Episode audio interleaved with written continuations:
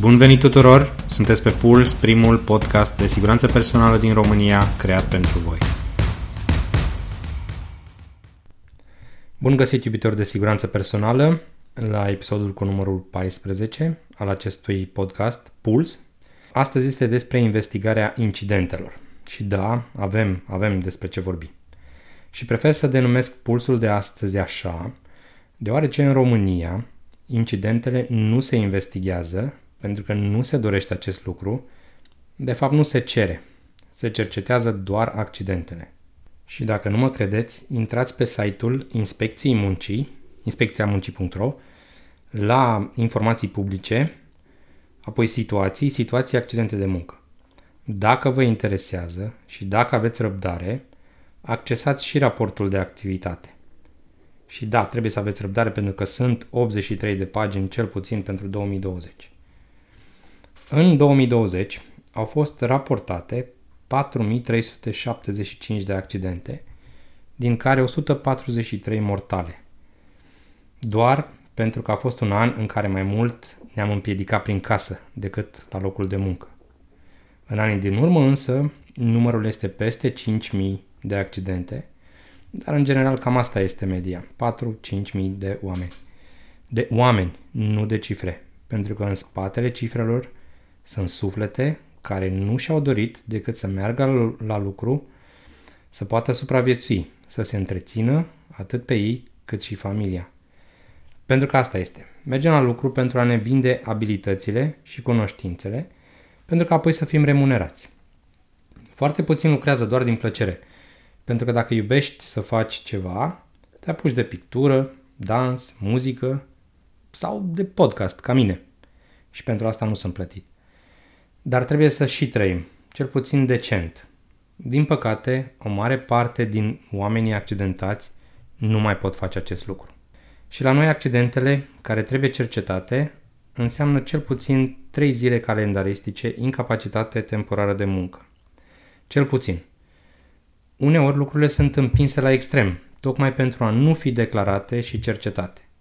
Și m-am confruntat cu astfel de situații. Un exemplu, dacă locul de muncă este static, adică lucrătorul stă pe un scaun pentru a inspecta anumiți parametri pe o linie, sau chiar să lucreze dacă vorbim de o croitorie, și într-o pauză până la toalete, acel lucrător își luxează glezna Vă dau cuvântul meu că acel angajator nu va raporta evenimentul și nu-l va încadra ca accident de muncă. De ce? Păi simplu, punem o fașă, niște comprese reci și hai înapoi pe scaun. Nu este incapacitată munca. Dar evenimentul în sine este un accident de muncă, petrecut în timpul serviciului și pe proprietatea angajatorului. Despre ce vorbim? Accidentele înregistrate sunt doar vârful piramidei sau icebergului dacă vreți. În secolul trecut, domnul Heinrich, un american, chiar dacă nu-l ajută numele, a sugerat o probabilitate a producerii accidentelor bazată pe gravitatea acestora. Astfel, modelul propus de el, sub formă de triunghi sau piramidă, actualizat la zilele noastre, sugerează că pentru fiecare accident mortal sunt alte 400 de accidente notabile, adică înregistrate, 20.000 de incidente minore, poate prim ajutor, să spunem, 240.000 de incidente fără urmări, near miss, cum se mai numesc ele, și 2 milioane de comportamente greșite. Poate cifrele diferă în funcție de fiecare adaptare și revizuire în timp, cert este că esența este aceeași. Dacă facem un calcul simplu, la datele înregistrate în România, anul trecut, pe care le-am prezentat în deschidere, ne îngrozim. La 400 de accidente înregistrate, noi avem 13 accidente mortale, nu unul. Adică 3,25% șanse să mori. Heinrich venea cu această teorie acum aproape 100 de ani. Și noi astăzi credem că nu are cum să ni se întâmple nouă. Și la accidente rutiere stăm la fel de prost, poate chiar mai prost. În anul 2020, la nivel național, s-au înregistrat 6273 de accidente grave, în urma cărora 1646 de persoane au decedat și 5484 au fost rănite grav. Din nou, într-un an în care am stat mai mult pe scaun decât la volan.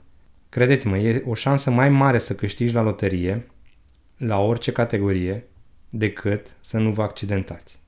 Țineți minte asta. Deci dacă vrem să prevenim accidentele grave sau ca energia produsă de acestea asupra corpului nostru să fie mai mică, altundeva trebuie să lucrăm. Altceva trebuie să investigăm. Plecând de la comportamente incorrecte, incidente fără urmări și incidente minore.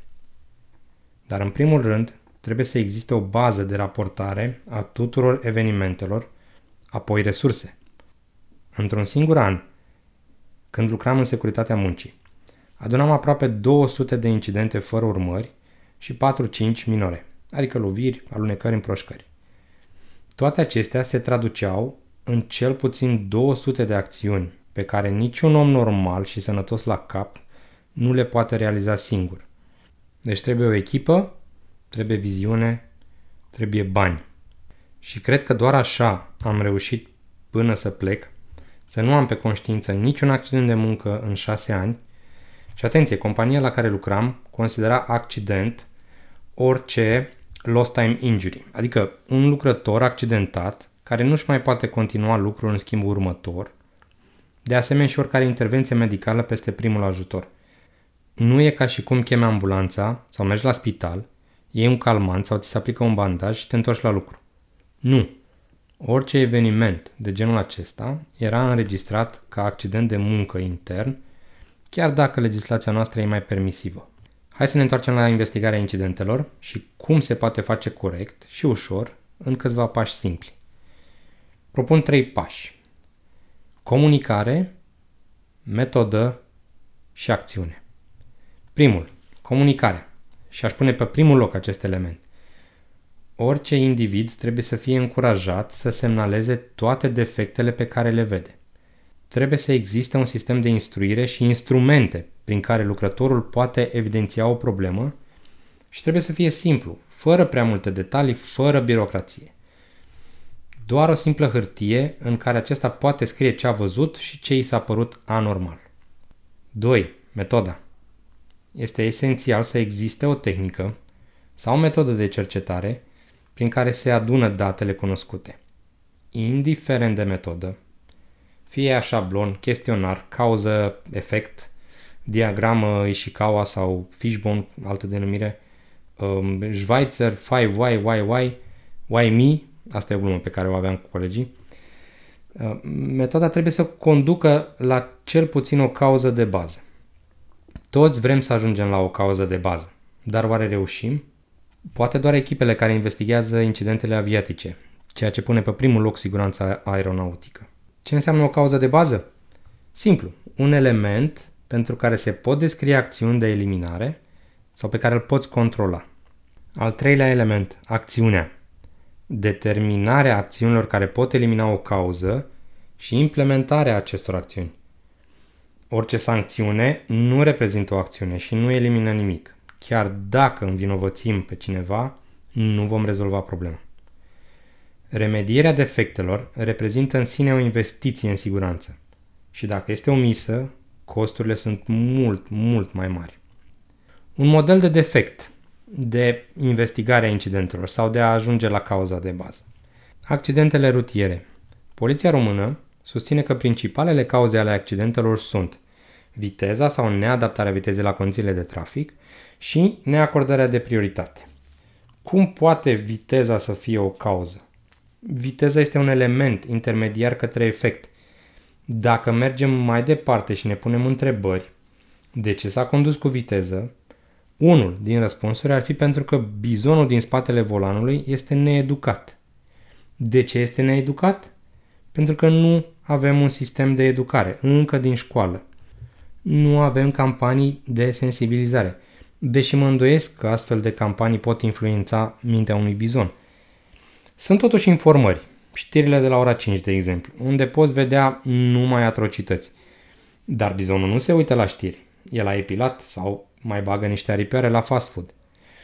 De ce nu avem educare sau campanii? E, pentru că. Săptămâna trecută am fost către Constanța pe autostradă și am avut inima îndoită, știind că acum ceva vreme a fost un accident în lanț, 55 de mașini parcă. Și mi-am zis, hai să o las mai ușor, că tot acolo ajung. Opresc la o benzinărie pentru apă și cafea și lângă mine un Mercedes CLS, cred, spre care vine și se urcă în mașină un individ în șlapi cu bretea între degete. Băi, și mă gândesc, oare nu fi și asta o cauză a accidentelor? Pentru că la 130 de km la oră, nu zic mai mult, să pui frână cu șlapii mi se pare uluitor. Nu te gândești că ți se poate prinde talpa sub pedală? Și două secunde pierdute înseamnă cel puțin 100 de metri distanță de frânare la acea viteză. Un stadion de fotbal în două secunde. Doamne! Și pentru neacordarea de prioritate, tot educația este deficitară. Din partea tuturor, atât cel care trece strada fără să-și întoarcă privirea, indiferent dacă este pe trecere sau la semafor, cât și cel care provoacă accidentul. Încerc să mă autoeduc aici și mi-educ familia, continuu, astfel încât, dacă sunt pieton, dacă suntem pietoni, până nu stabilesc un contact vizual cu șoferul, nu pun piciorul în stradă, mai ales în Ploiești, unde locuiesc. Iar dacă sunt șofer, scrutez planul stânga-dreapta și încetinesc. Pentru mine indicatorul trecere de pietoni înseamnă uită-te. Pentru că dacă nu o faci tu, ce așteptări ai de la un amărât care se grăbește să treacă? Poate vă mai aduceți aminte cauzele accidentelor descrise de mine în primul episod. Nu am știut, nu am gândit, nu am văzut. Sfatul meu, dacă știi și gândești, atunci uită-te. Și dacă știm aceste lucruri, dacă avem aceste dovezi, ce, Doamne iartă mă așteptăm? Să ce? În experiența mea de sesemist, ce am fost, am utilizat mai mult metoda YY. Este o metodă care te poate duce la o cauză, însă trebuie implicate mai multe persoane. Dacă o persoană conduce investigarea, poate fi și expert, acea persoană este supusă din start următoarelor greșeli. Prejudecata, ceea ce este evident, cauza evidentă. De cele mai multe ori, victima nu trebuia să execute acea manevră, deci nu a respectat procedura. Punct. Confirmarea. Când se ajunge la o cauză care confirmă evenimentul și nu se mai pun alte întrebări. Stereotipul. În trecut s-a mai petrecut un eveniment similar și cauza identificată a avut efecte. Deci, de ce să nu repetăm aceleași acțiuni? În continuare, vreau să reinvestigăm un eveniment fără urmări pe care l-am găsit în arhiva mea, care s-a întâmplat în 2011, atunci când eram responsabil cu securitatea muncii. Când l-am redescoperit, mi-am dat seama că nu am identificat toate cauzele de bază, dar asta după încă 10 ani, timp în care incidentul ar fi putut provoca urmări, tot în acel loc sau poate chiar în altă parte. Este o investigație de tip why-why. Această investigație presupune a pune întrebări de ce, de ce, de ce, până când crezi că nu mai ai întrebări. Nu până când crezi că ajungi la o cauză, ci până când ți se consumă întrebările de ce. Deci nu este 5Y, 6Y sau oricâți Y, este un număr infinit de Y. Bun, ce s-a întâmplat? În uh, departamentul de ambalare, o conductă de abur s-a deschis fără uh, eliberarea energiei. Da? Doar pur și simplu a răsuflat. Care a fost una dintre cauze? Sau primul, de ce? De ce s-a întâmplat acest lucru? Riscurile nu au fost evaluate. De ce? Pentru că nu s-a executat evaluarea rapidă a riscului. Asta este o altă metodă uh, specifică unor companii. Deci nu s-a executat, nu s-a executat această evaluare rapidă a riscului. De ce nu s-a întâmplat asta? Pentru că a fost o acțiune repetitivă. A fost efectuată o evaluare rapidă, dar numai prima dată, și nu s-au descoperit riscuri legate de abur. De ce s-au întâmplat aceste lucruri? Pentru că există o neclaritate a procesului de completare a acelei, a acelei evaluări rapide de riscuri și că formatul acelei evaluări rapide nu este specific. Bun, acțiunea sa sau investigarea s-a oprit aici. Și ca măsuri au fost organizare de instruire și îmbunătățirea formatului de evaluare rapidă a riscului. Dar dacă mergem mai departe, de ce acel format nu a prevăzut acele sau nu este specific? Poate că persoana care a gândit acel format nu a avut suficiente informații sau a folosit un model uh, standard și nu l-a actualizat. Și acea persoană în speță am fost eu. Nu aveam suficientă experiență de a face un format complet. Dar investigația nu a prevăzut acest lucru. Apoi, o altă întrebare de bază, de ce s-a întâmplat evenimentul? Pentru că nu s-a respectat procedura de blocare a energiei, line breaking. De ce nu s-a respectat acea procedură? Pentru că personalul, cei care lucrau acolo, erau necalificați, erau neinstruiți pe procedură. De ce s-a întâmplat asta? Pentru că nu este inclus, uh, această procedură nu era inclus în planul lor de instruire și pentru că nu au fost identificate riscurile legate de deschiderea conductelor, ceea ce vorbeam anterior. De ce nu, investigarea s-a oprit aici, dar de ce nu a fost inclus în planul lor de instruire? Pentru că, iarăși, o altă persoană nu s-a gândit că acei lucrători pot fi expuși unui astfel de risc. Apoi, întorcându-ne din nou la efect, la incident. Altă întrebare. Sună, sună ciudat. De ce nu s-a izolat aburul? Adică de ce nu s-a aplicat procedura de lăcătuire?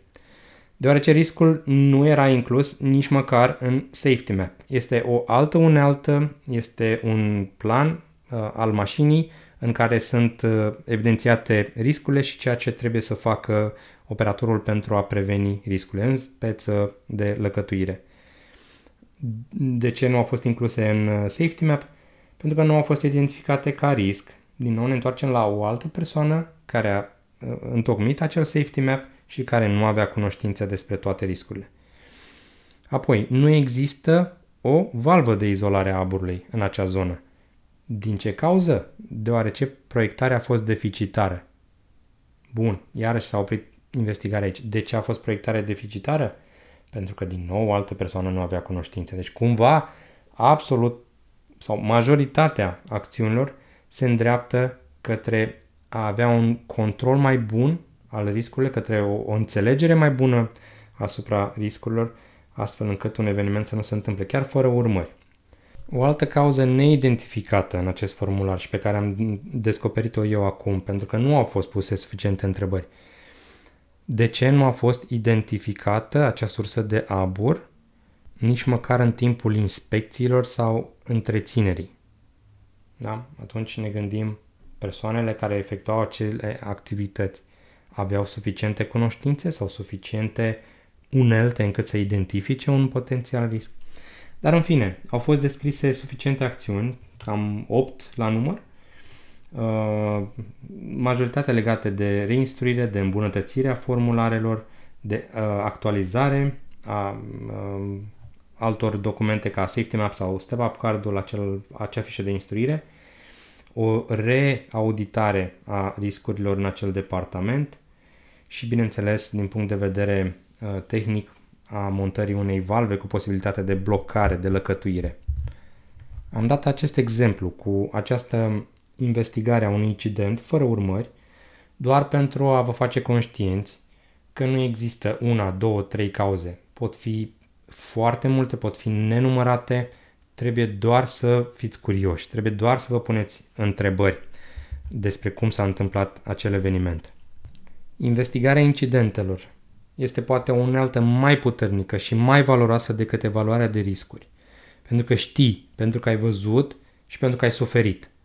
Trece dincolo de orice presupunere sau cunoștințe limitate ale unui om care face o evaluare sau poate nu are o experiență similară. Încheie acest episod aici. Dacă vi se pare interesant acest produs, abonați-vă pe oricare canal ascultați pentru a fi informați când postez câte un episod nou. Împărtășiți și republicați orice informație cu oricine credeți că le poate folosi. Nimic din ceea ce faceți nu merită să vă răniți. Sunteți atât de valoroși și trebuie să conștientizați acest lucru, încât nimeni și pentru nimic în lume nu trebuie să vă pună în risc. Podcastul Puls intră în vacanță până la 1 septembrie, o dată foarte importantă pentru mine și veți auzi în episodul 15 și de ce. Până atunci, vacanță plăcută tuturor și să ne reauzim cu bine. Rămâneți în siguranță!